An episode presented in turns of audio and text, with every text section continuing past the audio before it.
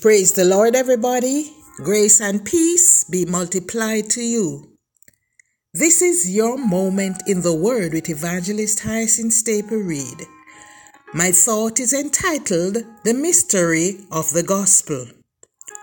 All movie lovers and avid readers at some stage in their lives enjoy a good mystery novel or movie, one that is captivating keeps them guessing and on the edge of their seats. However, do you know that there is a truth which has baffled angels and the prophets of old? It is God's redemptive plan and the salvation of our souls.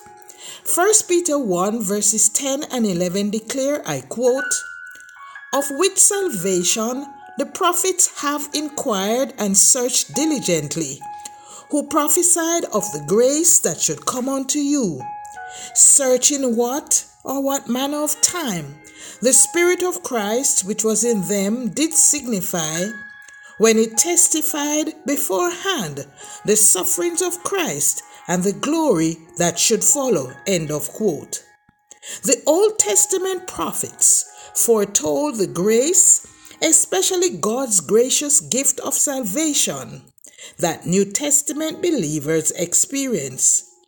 Though these prophets inquired and searched diligently, their understanding was limited to a knowledge that the prophecies would not be fulfilled in their time.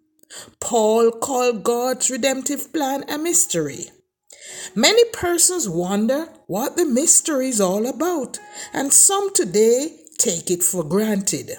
However, the essential content of Christian preaching is the mystery of the gospel. The gospel expresses the immeasurable love of God the Creator, who became everything for self centered humanity.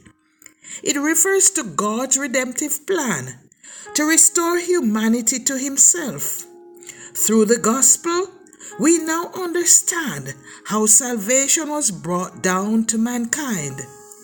It is the most transformative, the most powerful, and the most explosive message that the earth has ever heard. It helps us understand how sinners become saints, how we are justified by faith, and how we are adopted as sons and daughters of the Most High God. And why does God care? He cares about us because we were created in His own image and for a divine purpose. The Apostle Paul therefore stated that the preaching of the Word of God is seen in the mystery which has been hidden from the past ages and generations, but has now been manifested to the saints. A mystery all around Asia Minor and the ancient world then were mystery religions and cults. Many thought that Christianity was one of them. After all, it had its own mystery. That mystery plan, which was hidden by God, was revealed in the birth, death, burial, and resurrection of Jesus Christ. The truth of the matter is that Jesus Christ was both God and man. His flesh or human nature was the Son of God, but the Spirit that dwelled within him was the Almighty God.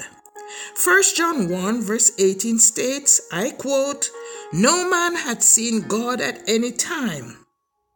The only begotten Son, which is in the bosom of the Father, he hath declared him. End of quote. Therefore, since God is a spirit and is invisible, man could never see God. God therefore had to prepare himself a body in order that he could be that perfect sacrifice for the sins of the world. Christian preaching is therefore a mystery. To think that God cares about mankind and to sacrifice his son for them is that mystery. This is something the world may not want to hear. It cannot be sold in bookstores as a bestseller. Neither can it be sold as a TV commercial. The gospel message is not popular, but it is powerful. It is a mystery God hid from previous generations in order that it might be displayed publicly at the time of the Lord Jesus Christ. This mystery is now manifested to the saints, to whom God has made known what is the riches of his glory among the Gentiles, which is Christ in you, the hope of glory. This refers not only to Christ's presence in the church, but also to his presence in individuals. New Testament believers, therefore, enjoy the indwelling presence of Christ in a way unknown to believers of earlier ages. Christ's indwelling presence is their hope of glory.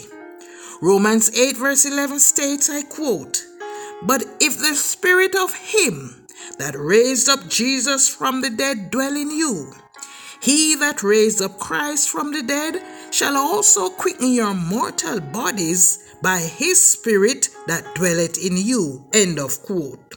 Friends, the hope of every Christian is to be resurrected to meet Jesus in the air.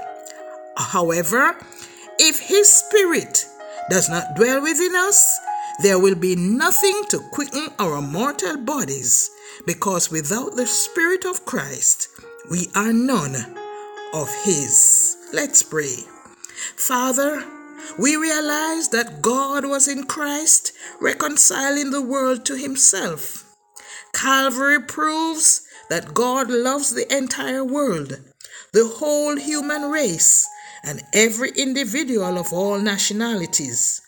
There is but one Spirit, and each of us has been encouraged to be filled with that Spirit.